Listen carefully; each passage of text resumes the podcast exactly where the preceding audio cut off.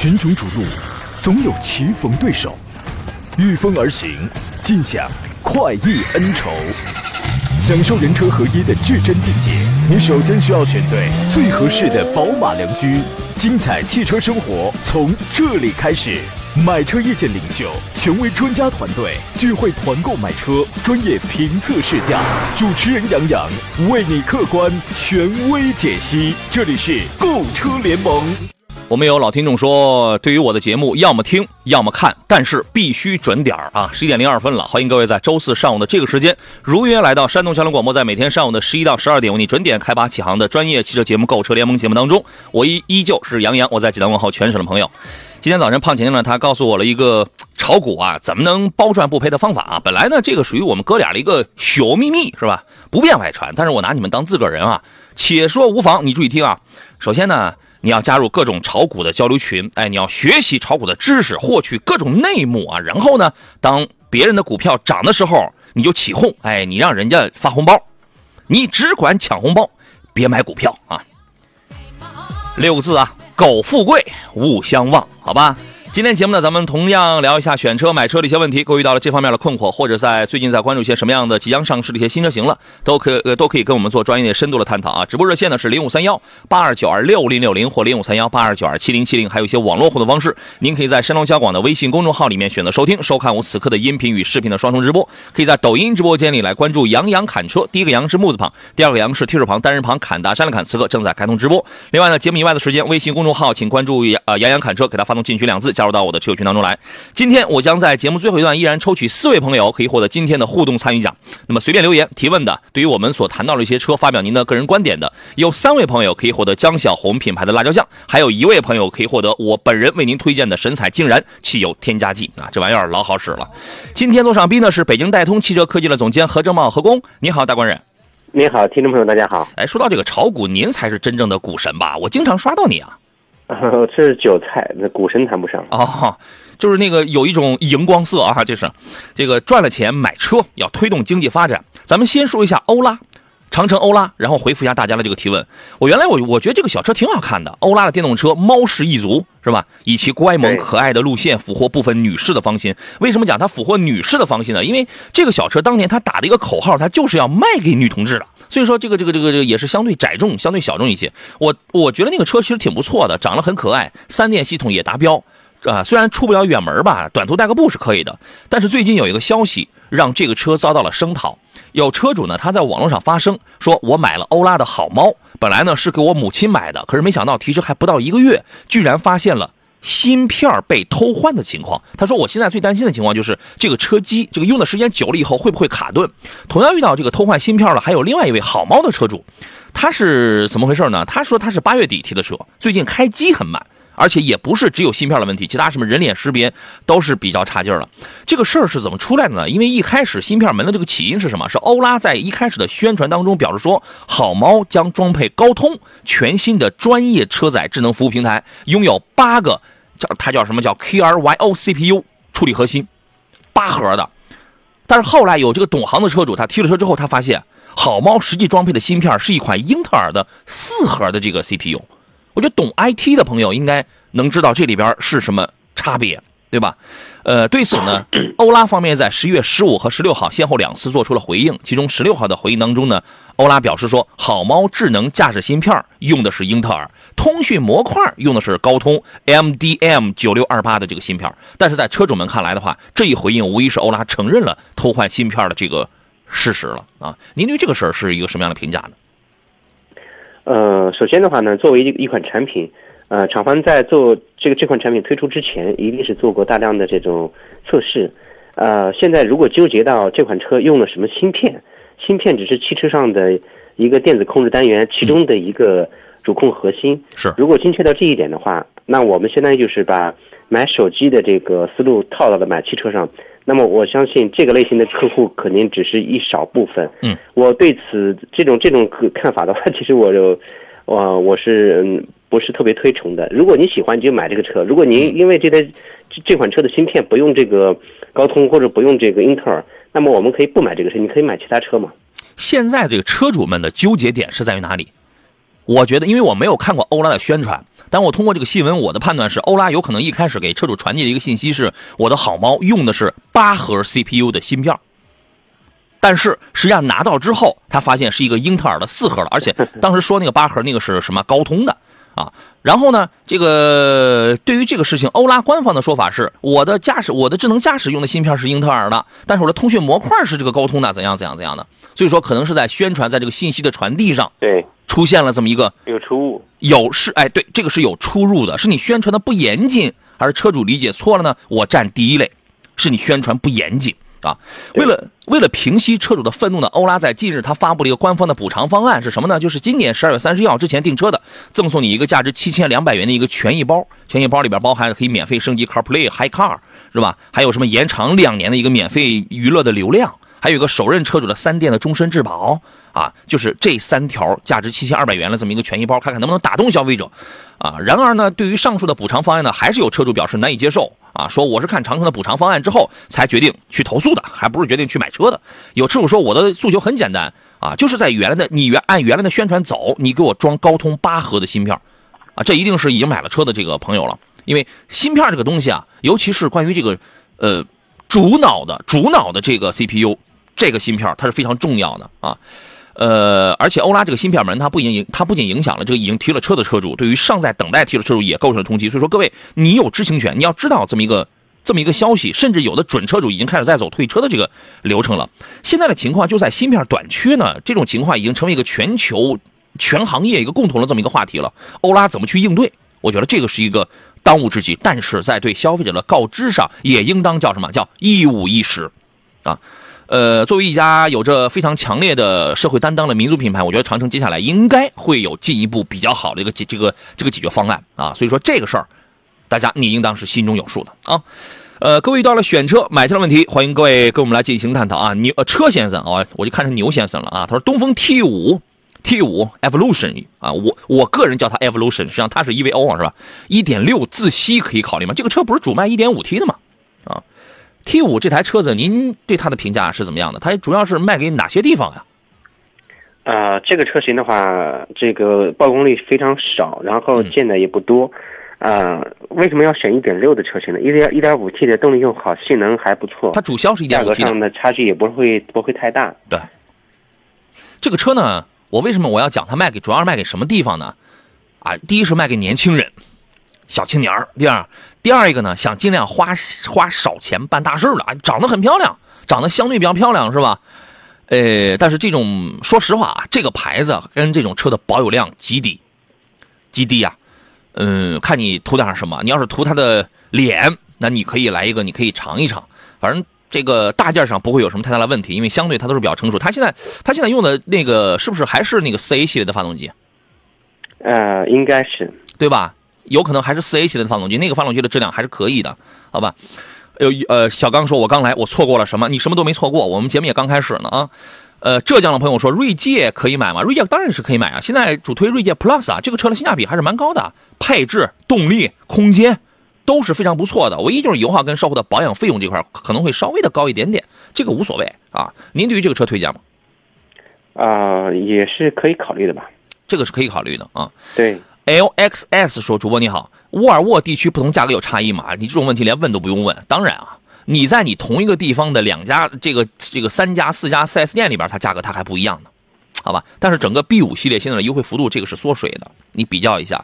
有人问广汽传祺 GS 八可以买吗？这个车我不建议你立刻出手，啊，您是什么样的建议呢？我先听一下何工的。”呃，这个车型的话，嗯，我建，因为很多车友他看到的一些车型，可能是，呃，在这个他的朋友可能用这种车，或者是在呃宣传上看到了这种呃这个介绍，这个车还没上市看到了相关的介绍，嗯，那么可能就想买这台车。我建议呢，就是看到类似这样的车型，先去先去试一试，然后嗯，啊试完试完以后再再来下决定。对，这个车啊还没正式上市呢，它呢尤其第二代了这个混动的 GS 八呀。账面数字很硬，对吧？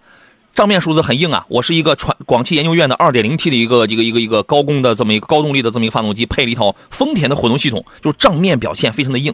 售价呢，之前我看过预售价是十八万多起，预售的价格感觉不贵啊。车方方正正的，也非常的魁梧，它非常魁梧。但是这种车呢，我建议你等一等啊，这个你再你再观察一下，价格也稳定一下，质量方面也形成一定一定的这个口碑。先别那么着急，这个是我的意思啊。乌拉的这位朋友的问题是：荣威的 i m 八、iMax 八啊，能买吗？能讲讲吗？这个车我推荐。何工，您的建议是？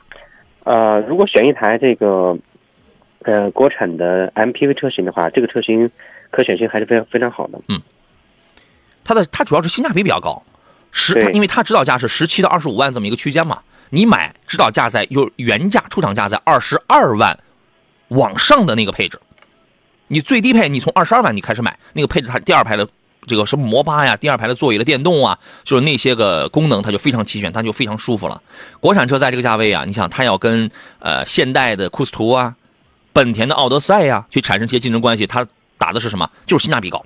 二点零 T 配八 AT 配爱信八 AT 这这套动力呢，不会给你很强的澎湃感在在这个 MPV 上，就是平顺，开起来动力够用，相对平顺，而且这个车不是很费油。这个车是目前在中保研碰撞测试当中唯一一个拿到全 G 大写的 G 全优成绩的这么一位 MPV 选手，所以我觉得这，但是这个车的销量好像一直不是特别大啊，销量一直不是它不是特别大，卖的应该是不如传祺的 M 八，但是整个的舒适性跟精致程度比它强。是这意思，好吧？这个车我是我是推荐的啊！你看你你你如果当地的优惠幅度也比较大的话，这个车你可以啊。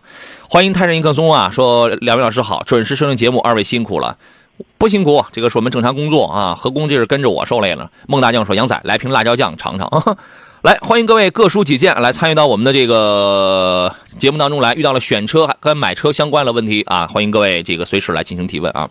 还有人问速腾优惠多少？您问 4S 店，我不买车啊。速腾现在的优惠也不是很大吧？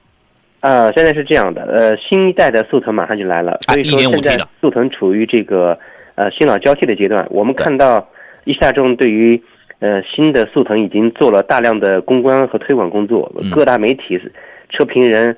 啊、那个满就是满满网络啊，都在嗯吹这个 1.5T 的速腾的各种好，然后所以说嗯现款1.4 1.4T EA 211的速腾啊、应该说是一个购买的一个窗口期，嗯应该还是比较合适的。咱没收到钱哈，但是实话实讲，那那个 EVO 那个 1.5T 的，我觉得应该不赖。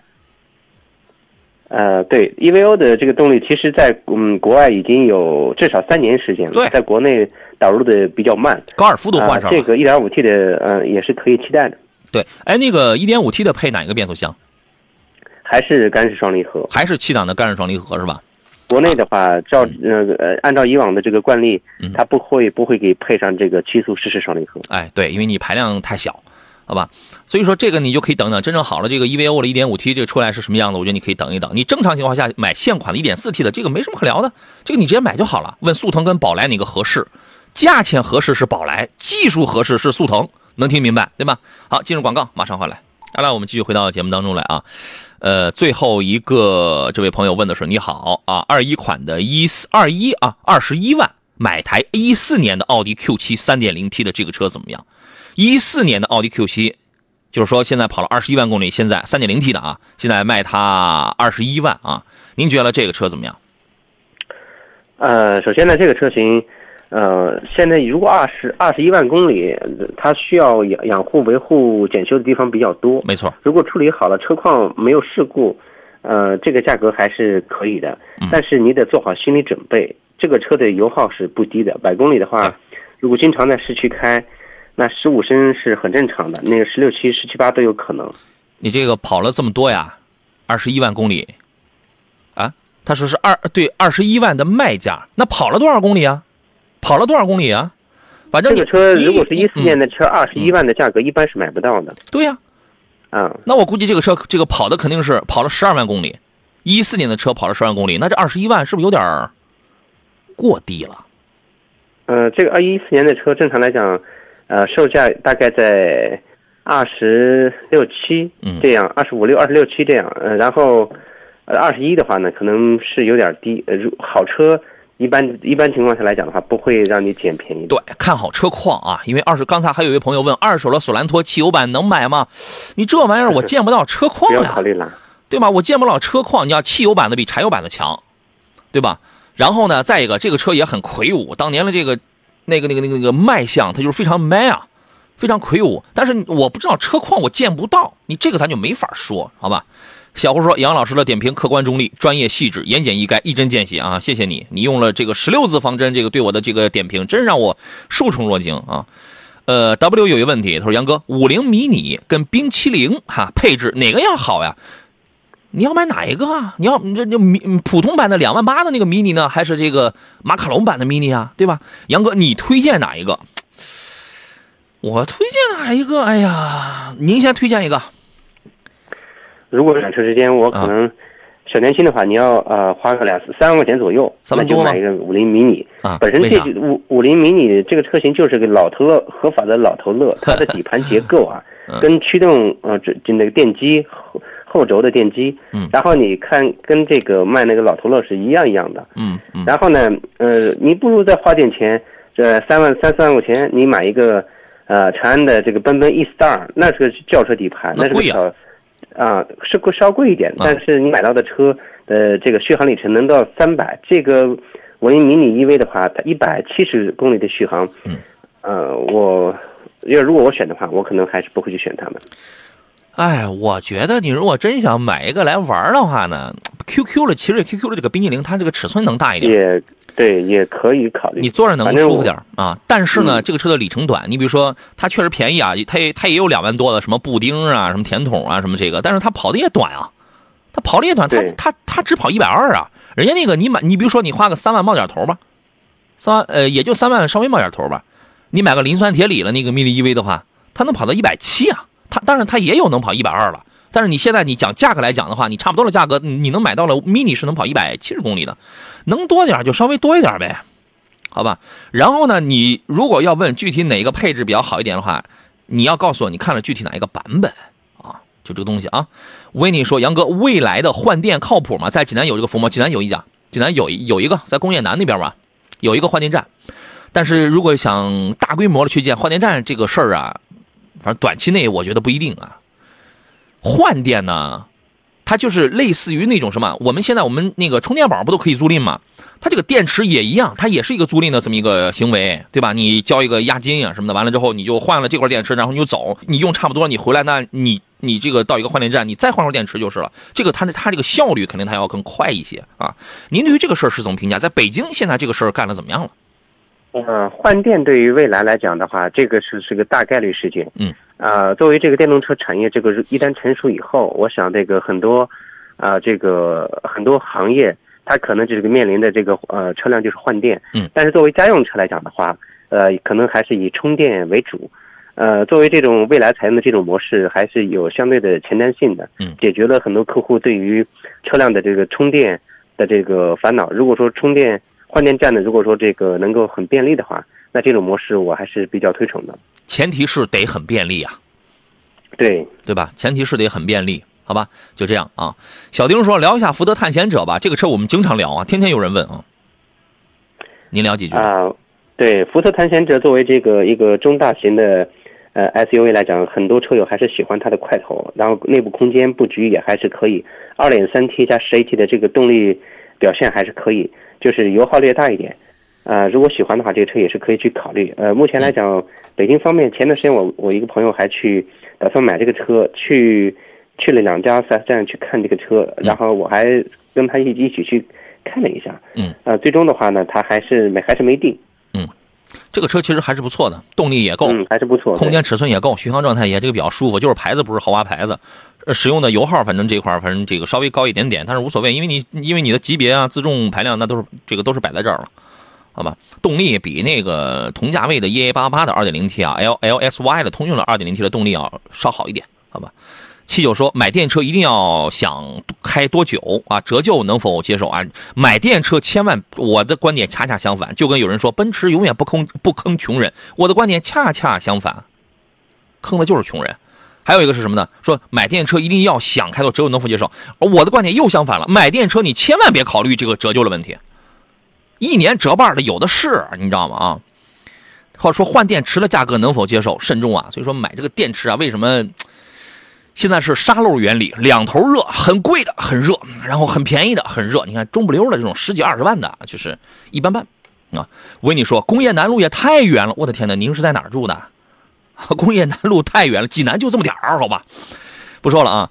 这个 Sister Love 说，六十岁男性居家代步，自动挡，经济皮实点的，看了有这么有，他有好多的车啊。前仨看了其实都是一台车，新锐、桑塔纳、捷达，你这仨这不都是 Polo 吗？是吧？还有一个悦动，悦动这车老掉牙了，更推荐哪一个？请注意是六十岁的男性要要的是自动挡，经济皮实。呃，这三台车的话，桑塔纳太老了，然后不过是价格便宜，你又花不了那么多钱。桑塔纳已经停产了，对，呃，然后的话呢，在这个主要是看购车预算，购车预算的话呢，如果十万左右的话，啊，那大众的话还是有几个小几个车是可以选的，嗯，啊，新锐那购车预算就要高一点了，但是这个整车配置性能各方面还是很高。个人如果说，呃，用的里程数不大，或者是这个，呃，我个人可能还是年轻人选新锐。年龄大一点的话，你就选一个一点五自然吸气的这个大众就可以。哎，这个因为新锐、桑塔纳、捷达这仨的底子，我说过了，它都是 Polo，它都是 Polo 平台，它已经不再是原来的那个什么多泼辣多皮实，没有这跟它跟泼辣皮实这四个字没有任何关系啊。他这里提到的新锐是吉利的新锐还是？呃，不是哪款？斯斯柯达。啊，斯柯达新锐，斯柯达的新锐，新锐，哎，对，所以说在这里边，我觉得何工他刚才你讲的他是是对的，因为桑塔纳它已经停产了，但是捷达还没有，虽然排量是一样的，捷达还捷达这个这个还没停产。如果你能买到桑塔纳的这个库存的话，我觉得桑塔纳、捷达你随便挑就好了。但是新锐这个车呢，哎，价格稍微便宜点，还还显年轻，反正它都是一样的，它就是一个品牌的自一个一个大众家里的品牌定位不一样。悦动这个车老掉牙了吧？这个车你就别买了。好吧，对，就是这么个意思啊。刚才呃，还有人问那个什么，途昂、揽境还有探险者哪个哪个保值？你车还没买呢，你考虑啥保值？要保值那这个是途昂，但是你车还没买，你这这过分考虑保值没有什么意义啊。半米阳光说：“你好，杨哥，君越六五二 T 豪华跟帕萨特三三零豪华价格差不多啊，选哪一个呢？谢谢。”嗯，啊，两车之间的话，新款的帕萨特。呃，它在这个三三零呢，就是我们前期说的呃这个颗粒物捕捉器的问题，啊，然后在这个性能方面来讲，三三零的帕萨特这个综合油耗各方面来讲还是要略胜一筹。啊，我们这样，我先连线一下乐商城好推荐官啊，回来之后咱们聊聊三三零的这个帕萨特跟迈腾啊，DPL 超高压喷射之后，这个颗粒物捕捉器到底有还是没有的这个问题啊。我们来不及讲了，十一点半了啊，马上要进入半点广告了，我们稍事休息一下，回来之后呢，后半个小时我们聊一些更加大家各自关心的、更加精彩、更加刺激的一些问题啊。直播热线是零五三幺八二九二六零六零或八二九二七零七零，当然你也可以通过各种呃网络的互动方式跟我们来进行交流。群雄逐鹿。总有棋逢对手，御风而行，尽享快意恩仇，享受人车合一的至臻境界。你首先需要选对最合适的宝马良驹，精彩汽车生活从这里开始。买车意见领袖，权威专家团队聚会团购买车，专业评测试驾，主持人杨洋为你客观权威解析。这里是购车联盟。来，各位，十一点三十一分，欢迎继续回到山东小广，在星期四为您直播的购车联盟的节目当中，我是杨洋啊。这个参与方式咱们就不再赘言了，咱们聊的就是这个选车呀，还有买车各个方面的一些个问题啊。今天咱们不聊二手车，各位遇到了一些啊想拿一些拿不定主意的，或者最近在关注一些什么样的新车的问题，都可以跟我们来探讨一下啊。刚才我们前头有位 W 的这位朋友，他给他媳妇儿买那个什么五菱 mini 啊，还有冰淇淋啊，配置都要是最高配的，最高配的，最高配的那那那不也得是四五万块钱了。那你要是咱咱咱要是揣着这个五六万块钱，想要把它搞定，那你为什么要买这俩呢？我觉得这个就没有什么，这个这个就真没必要了啊！我们来听一下来自北京戴通汽车科技的总监何正茂何工他的意见。你好，大官人。啊，你好。我揣着五万块钱，五到六万，我要去买一个冰淇淋的，或者是一个五菱宏光 mini EV 马卡龙版本的一个顶配车，你觉得有必要吗？呃，首先的话，在续航里程前面我们也说到，如果花五六万的话，你去买一台这个这样的小车，外观是很呃是很是是那个时尚，就是很多年轻人都喜欢。嗯。但是呢，你充电你会焦虑的。那一天这个就是顶配的话呢，一百七十公里也才一百七。对啊。你一周的话用，假设就上班五天，一天一个来回。每天跑这个二十公里，二五一百多，每天你加加上这个损损耗，你可能一周得充至少得两次电，两三次电是有呃，如果是行驶里程再大的话，那是那大概率的。所以你为什么不花五六万去买一台这个续航三百公里的车呢？三万多就能买到能跑三百零一公里的呀？对呀，对吧？现在五万多，呃呃，四万多，就你就你就算五万块钱嘛，能跑三百一十公里的呀？对，所以说你是很看配置嘛？你就你就断定，你老婆一定是不会超出这一百七十公里范围之内，那 是吧？你就给她画个圈哎，你就每天你就跟就跟跟三打白骨精似的，给画一个圈师傅，你每天不能出这个圈是吧？多焦虑啊，多焦虑，好吧？来，咱们聊聊这个帕萨特的这个问题啊。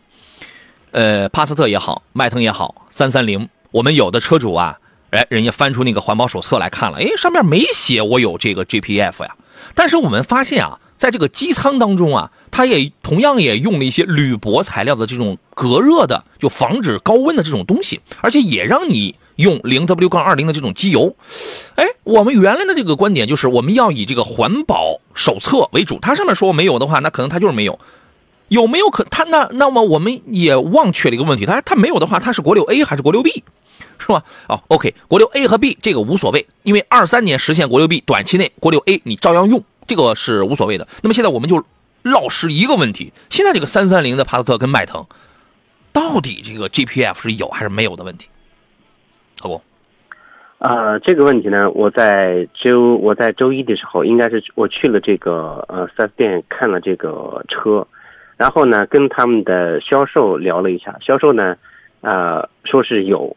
然后呢，我又跟技术聊了一下，技术认为，呃，三三零没有，三八零有，哎，不是三三零有，三八零没有。嗯。啊，因为新车呢没有上呃举升机，我就没法从下面看。嗯。但是从结构上来看的话，大概率三三零的车型还是有的。呃，对于国六、国六 B 的车型所使用的机油，呃，早前大众就统一都更换为了。零 W 二零的机油，这个用机油与这个颗粒物捕捉器，呃，有一定关系。所以说，最终的结论是现在还不好讲，还是要具体问题具体分析，还要升起来看，还是要看环保手册。呃，对，但是目前来讲的话，这个颗粒物捕捉捕捉器的话，它不是。不光光呃，不单单是这个大众呃旗下品牌车型的专利，对国六 B 的专利，在其他国其他的一些品牌车上的话，也是有这个颗粒物捕捉器的。嗯，就目前国六 B 的专利，因为现在国家没有要求你实现国六 B，那么他就要他又要提前又要达到国六 B。哎，那我问一个问题，刚才有人问的不是这个前面咱们有朋友问到了奥迪，奥迪车型现在也是国六 B 了吧？对，奥迪肯定是国六 B 啊。他怎么实现的？他也没装那玩意儿。它还真没装啊，因为奥迪的话，全系的发动机 2.0T 都采用了 DKW 的，呃呃，这个发动机。DKW 这个发动机的话呢，呃，整体的车型上都是没有这个，嗯，颗粒物捕捉器的。嗯，所以说呀，这个东西啊，咱不盲猜了啊。这个我建议大家呢，就是在如果你要买330的这个轿车的时候，轿车还好，但是如果是 SUV 的话，我建议这个装装这个玩意儿的概率，那这太高了，太高了。三三零，因为轿车就俩，三三零的帕萨特，三三三零的这个迈腾，现在它处于一个摇摆的这么一个状态。如果不确定的话，你就看环保手册，就举升起来看，举升起来那个位置，你给大家来讲一讲。我通过哪一个位置有一个凸起的一个小装置，我能判断它，哎，这个这个这个东西叫颗粒物捕捉器。呃，颗粒物捕捉器的话，它就是在排气管的中前段。呃，首先是在呃，首先我们排气出来，它是集成式的一个排气气管。出来之后的话，接上这个，呃，这个呃涡轮增压器，呃，然后的话呢，呃，过来就是这下面最下面下面就是这个三元催化器了，呃，三元催化器，呃，然后再往下来，你就可以看到这个，如果有颗粒物捕捉器的话，那上面是有几个有两根铁管，然后还有这个呃温度的传感器，嗯，好吧，还还有相关传感器在这个上面接着，所以说你看到这个结构。呃，就很容易能区别它是不是这个颗粒物捕捉器的。行，那这个事儿就这样了啊。夏沫说：“杨老师试驾过天籁 2.0T 吗？怎么样车？哇塞，这个车要是要说试驾过，那可真是好 好多年前了，好吧？好多年前了。一般这种车就是刚一出来的时候呀，咱们就能试驾。呃，2.0T 的天籁，这个是我推荐的。为什么呢？啊，第一，驾控感受不一样。原来原来的老天籁，你开起来啊。”你不用，你不要说开起来，你在路上你看到一个开的年头久点这个老天籁，你觉得这个屁股怎么有点怪异？它塌屁股。这后备箱稍微放点东西啊，或者后座你坐个人，你看那个本来那个屁股它就很臃肿嘛，老天籁，哎，悬架它又重点是悬架软。哎，就塌屁股了。新天籁有意识的去适当的加强了一下它这个悬架的韧性，但是它也没有像欧美车系那么的坚韧，那就是那么的硬朗，没有。但是它那个支撑性它是提高了一点的。另外一个是什么呢？发动机它叫 VC Turbo 可变压缩比，压缩比是自动切换，在八比一到十四比一自动切换。当你低速行驶的时候，电脑自动识别为你应该是以一个省油的状态，所以给你一个十四比一的压缩比。那么当你在急加速，在踩下当节气门开度比较大的时候，电脑识别你是需要一个比较好的动力，OK，给你一个八比一。哦，这个东西可变压缩比啊，它就是有动力又省油，哎，它是一个一个一个一个这么一个东西啊。变速箱也不一样，它也是 CVT，但是它要比那个自吸的日产的 CVT 要好，因为它用的是短节距链条 CVT，它它就不用钢带。所以说这个车开起来的时候，你比如说我我在赛车场我也开过这台车，就是在你入弯的时候，你能感觉到它日系车嘛还是侧还是侧倾，比原来的好，比原来的强啊，有一定的这个直线加速的这个能力，三百八十牛米的这个提速也比较快。我建议这种车你得去开。那么我的这个车提出一个，而且你要买那个什么，就叫智，就是智慧的智，智什么什么版。因为从那个开始有那个什么叫 Pro Pilot，叫超智驾那个功能，虽然它让你的手，它不让你手离开方向盘超过超过三十秒，但是我后来有一回试驾的时候，是从济南市区到长清，什么高速啊，什么市区路况我都跑过，基本上你有一些时候啊，你就可以不用踩油门啊，这个这个这个这个呃手你一根手指再再弄个方向就好了。车道保持、主动刹车、偏道预警这几几项功能给你配合的好好的啊！我这种车你得去开。有一个短板是什么？内饰这个中控的设计有待提高，好吧？那就这样，自个儿去开去吧。亚军说：三大件十四代轩逸质量好还是本田缤智好？三大件是什么？就是老百姓嘴里的三大件是发动机、变速箱跟底盘，是吧？啊，这个问题您怎么看呢，何工？呃，两台车，嗯，这个实际上它都是在一个水平线上，你别指望这两台车的这个三大件，呃，这个谁的好，谁的谁的谁的差，呃，相差不是很大的。而且一个轿车，一个 SUV，我觉得呀，对，您就看看销量，注重一下实用性，就就就就那个这点就好了，不要再迷信什么买车就买三大件我我觉得这种说法呀，哎呀，我这是真的，咱真没法说。您还别说，销的那个。呃，轩逸的话，之所以在这个呃轿车的排行榜上霸榜的话，还真是这个三大件，啊，让这个深入人心，再加上这个呃跑网约车等等这这个群体呢，呃，带动了这个轩逸，呃，一直以来霸在这个呃销量排行榜。呃，所以这个车型要我说呢，没什么特点，然后就是，呃，外观呢像小天籁，然后内部空间大，嗯，动力呢一点六 CVT，动力强吗？不强，配置高吗？也不是很高，嗯，但是它就实用。空间大点舒适，静一点但是这个车，对这个车得有一年，我觉得说的保守点也得有一年半左右了，长期霸榜，销量第一。但是呢，它也它也是有缺点的，就是这个车的 CVT 它真的不适合激烈驾驶的。你如果是个急性子的话，我真不推荐你买这个。哎，但是你如果是四平八稳的开，你追求刚才我们前面说了说了那些特点，那这个车它是没问题的，好吧？远方说，杨老师你好，常开车，喜欢听歌，今年突然喜欢你的开场曲，叫什么歌？我没有开场曲啊，我每天我都是这一个电乐呀，一首外文歌曲啊。谢谢，祝节目越来越好，谢谢您啊。呃，云飞的问题是，陆放这个车能买吗？我我我个人觉得这个车还是能买的，因为它比汉兰达好的一点是在哪儿了？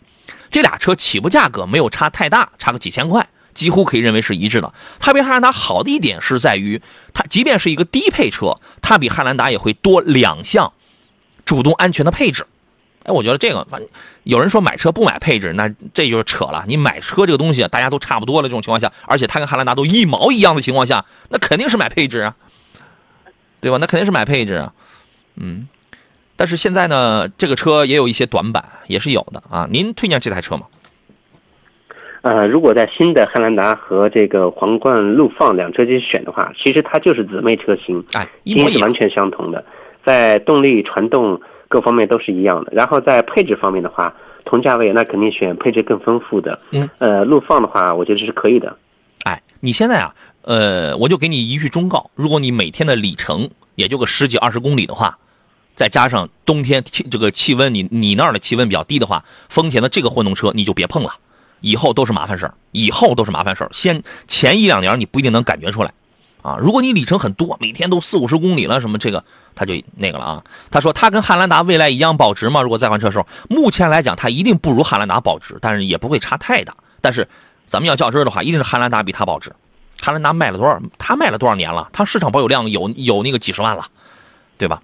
森木说三十万预算买什么车好呀？这个呀因人而异。你比如说家里人丁兴旺，人比较多，而且你经常坐满，在这种情况下，那么你来个 MPV，三十万能买到七座了、十一座了，什么这个就也有啊。主流这是七座的这种 MPV，它很舒适。如果你不是经常坐满，偶尔坐满，临时应急。而且你喜欢底盘高一点，通过性好一点，整车的综合利用场景更多元、更丰富。你买个 SUV，当你需要坐人的话，有七座呀，你塞上就是临时应急嘛。你不需要，你要拉东西的时候，后排你铺平。一般这种价位的 SUV 后备箱有小点了，一千五六了，大点的两千一的，你能拉东西。哎，你五座的、七座这个 SUV，它的这个这个叫使用场景的多元化。它既能当 SUV，又能当 MPV，是吧？你自个儿你还能开着。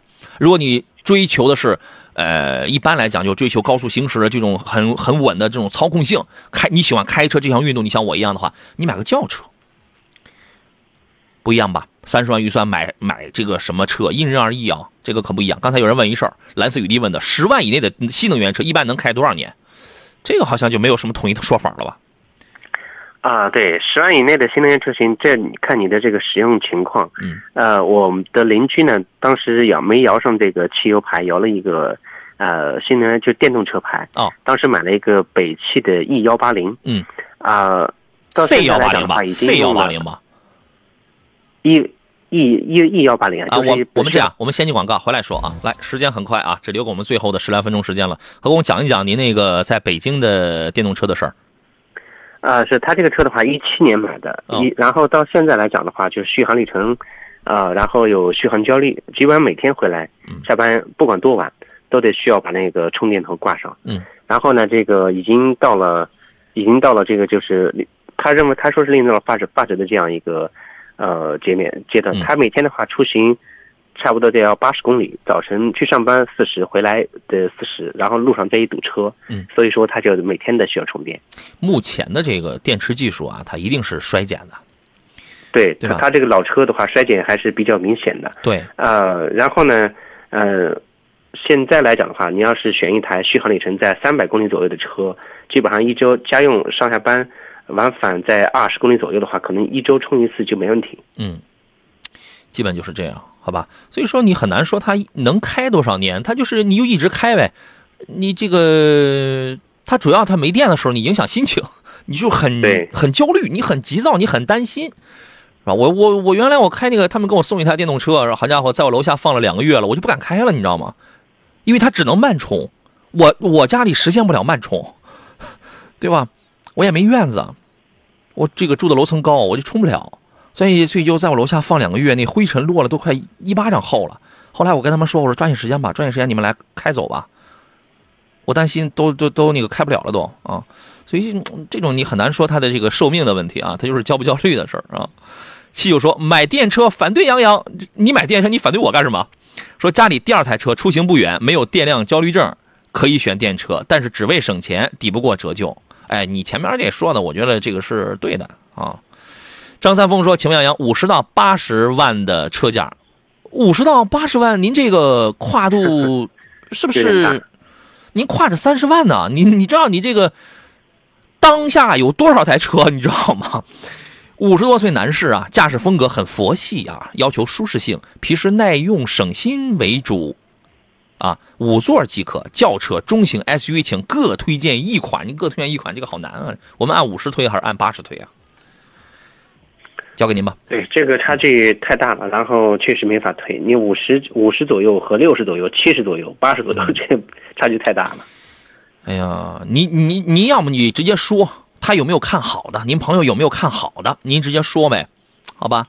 张英龙说：“杨老师，如果选一台 SUV 的话，办齐了啊，就是在八十左右哦，选一台奥迪 Q 七，呃，然后五五的，啊，然后那个轿车的话呢，选一台这个，呃，空间尺寸大一点的。”啊，八十左右的话，呃，如果宝马七三零的话能够办下来，那是最可以的，可以的，谢谢何工啊，以他自己的这个出发点给您选了一台车。关键关键这俩车他也不佛系啊，是不是？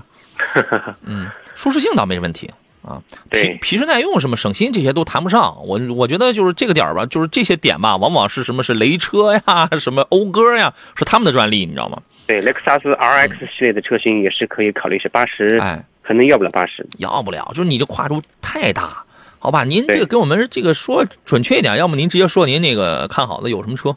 依然，我希望说冬天 CVT 好烦呐、嗯，是啊，养成一个热车的保护，哎，养成一个热车的习惯是很重要的啊。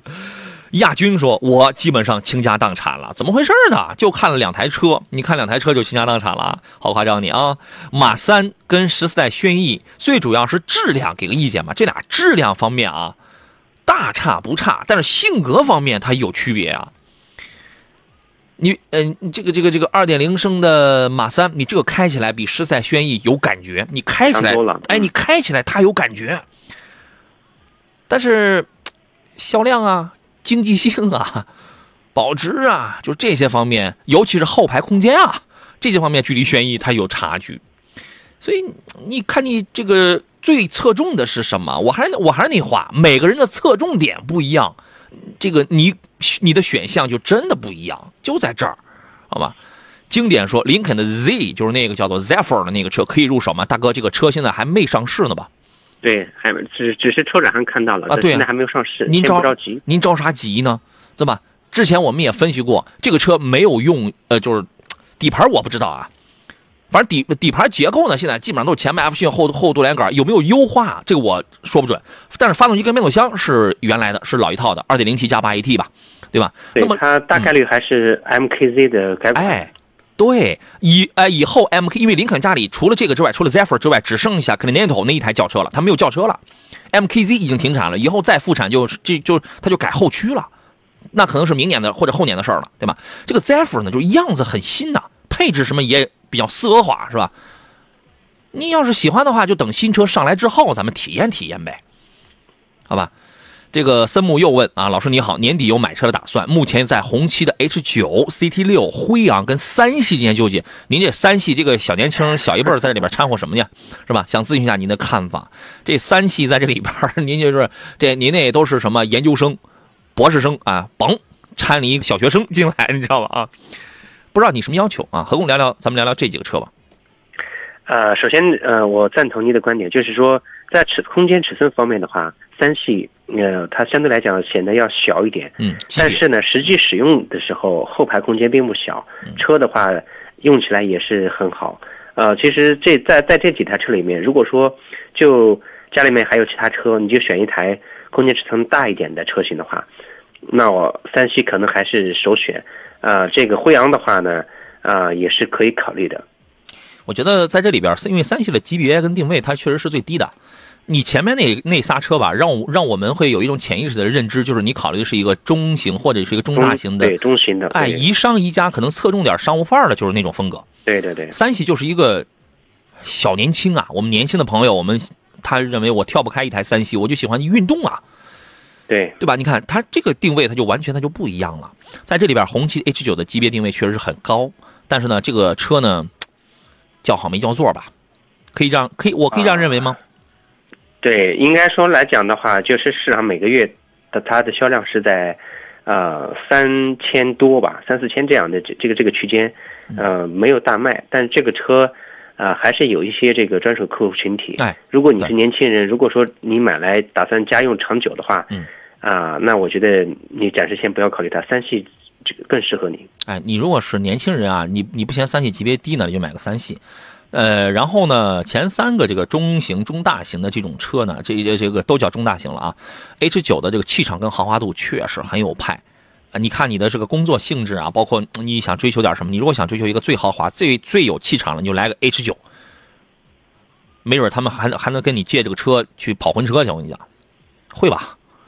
我不知道、啊，有可能有可能吧，是吧？CT 六跟辉昂呢，就是这两个是正常一点的，正常一点的这个中大型车，你知道吗？啊，呃，CT 六呢，钻石切割显得更有科技感，因为现在他们这俩车的定位都要比 BBA 低一点，价格呢那都要便宜点，好吧？辉昂这个车过分低调，它就是一台 A 六，换标 A 六，但它同平台、同技术都一样，它就是过分低调。这个牌子呢，嗯，好吧，就是这么几个区别。你要想低调点，你搞个辉昂。你若是年轻人，你就在 CT 六跟三系之间，两个级别不一样，是商用的还是运动的，你自己去选。你如果想要点大气豪华派的，虽然销量不佳，H 九使用成本偏高，你你只能买个 2.0T 的，动力可能也肉，使用成本偏高。但是那人那豪华人那个气场，它符合某一些工种的那种需求，工种的需求，你能你大概能听明白我的意思啊？就这事儿，嗯，好嘞。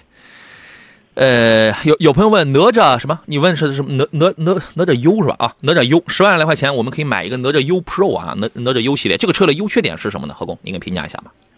对哪吒系列的话，其实它对于这个呃车型的定位，包括配置、续航各方面来讲，这个车的技术也储备也还是很好的。呃，如果说看好这个车，我建议你可以先去试试。横向来比的话，也有可选的其他车型。那我觉得你既然看好哪吒，你就去试试看吧。嗯，这个车性性价比高。对，空间啊，续航啊，三电三电系统是标准动作，嗯，目前来看没有什么大的短板，就是，嗯，开起来是那种偏硬邦邦那种感觉，就是不是特别舒服，偏硬邦邦。这个跟它的那个悬，它那个悬架用扭力梁的还是半独立的来，这个我那个记不清了啊。反正就是我当时那个体验感，体验感受就是不是特别的舒服，啊，这个就是这个啊。网络上也有一些朋友投，当时是投诉比较集中的是哪吒 V。便宜点的那个哪吒 V 说电池续航虚标，也有那么一小撮这个朋友啊，一小部分朋友当时是投诉了那个车的事儿。这个哪哪哪吒 U 的这个续航问题，您可以通过网络您再了解一下，就这事儿。森木说了解了，谢老师，森木不要在我们微信公众号这个视频直播间里来这个送礼物啊，因为我觉得你送那个礼物可能都没有人收，这个平台是后台是没有管理的，你这不浪费吗？不要送礼物，要送你到我抖音上送。开玩笑啊！我从来常看我抖音直播朋友应该是知道我这个秉性的，我从来不让大家送礼物呢，啊。谢谢，反正刚才我们聊的，希望对您有帮助啊。我首先来送出我们今天四份奖品啊，然后我们再来回复几个问题。呃，一份神采净燃汽油添加剂来送给森木吧，来来这个送给森木吧，好吧。然后还有三呃神采净燃汽油添加剂这个东西，除积碳，我个人只推荐这个，而且呃我这个产品是我在应用多种汽油添加剂之呃这个之后。我个人觉得这个确实是效果是最好的。我说话我是负责任的啊，呃，想了解及购买的朋友可以发送“清洁”两个字到山东交广的微信公众号来，你就可以跟我用一一模一样的，而且我只用这个，这个是我用过最好的，就这一句话啊。然后呢，呃，其他还有三位朋友可以获得江小红品牌的辣椒酱啊，要送给的是啊悟空，还有张英龙，还有云飞。啊，三位朋友，这个四位朋友呢，可以来到我的抖音账号当中，在杨洋侃车找到我的抖音号啊，给我发一个私信，发来您的这个收件地址，还有所中奖品就可以了。何工，你不玩抖音啊？呃，抖音偶尔吧，对吧？那么你的名字叫大官人？嗯，还是我的呃微信名啊。哦，很好，他们也不知道你微信名叫什么，我回头我也这个搜一下你啊。呃，张三丰刚才又说呢，他呃朋友不是五十到八十万嘛，那个跨度，他看了有 A 八，BMW 七三零，他还真看了七三零了，还有雷的中型 SUV，RX 啊，还有 Q 七，他很纠结。发现你看了这几个，跟你描述了他又想佛系又想怎么着，也没有什么。雷克萨斯那个还还算佛系，其他几个也不佛系。性就是性，雷克萨斯这款这 RX 这个车型性能差一点，然后车用着就省心。呃，如果要在性能综合方面来讲的话，那奥迪的 A 八 Q 七这肯定是呃首选。呃，宝马七三零的话呢，就是你要不怕张扬的话，七三零也是很好的。嗯，这个事儿我们回头展开再聊吧，今天没时间了，明天再说啊。呃，岁月静啊，说杨老师的着装啊，猛一看像航天服，是不是在月亮上直播？哎，你把我当天蓬元帅了，这是。好嘞，今天到这儿了，再次感谢何工，咱们下回见，拜拜。也感谢电幕前诸位的收听、收看还有陪伴。节目以外的时间呢，您也可以同样找到我，呃，可以加入到我们这个车友群，不要给我发发这个私私信了啊，每天啊，这个微信呐、什么抖音呐，私信太多了，实在是看不过来。直接在车友群当中有有些问题，我们来互动。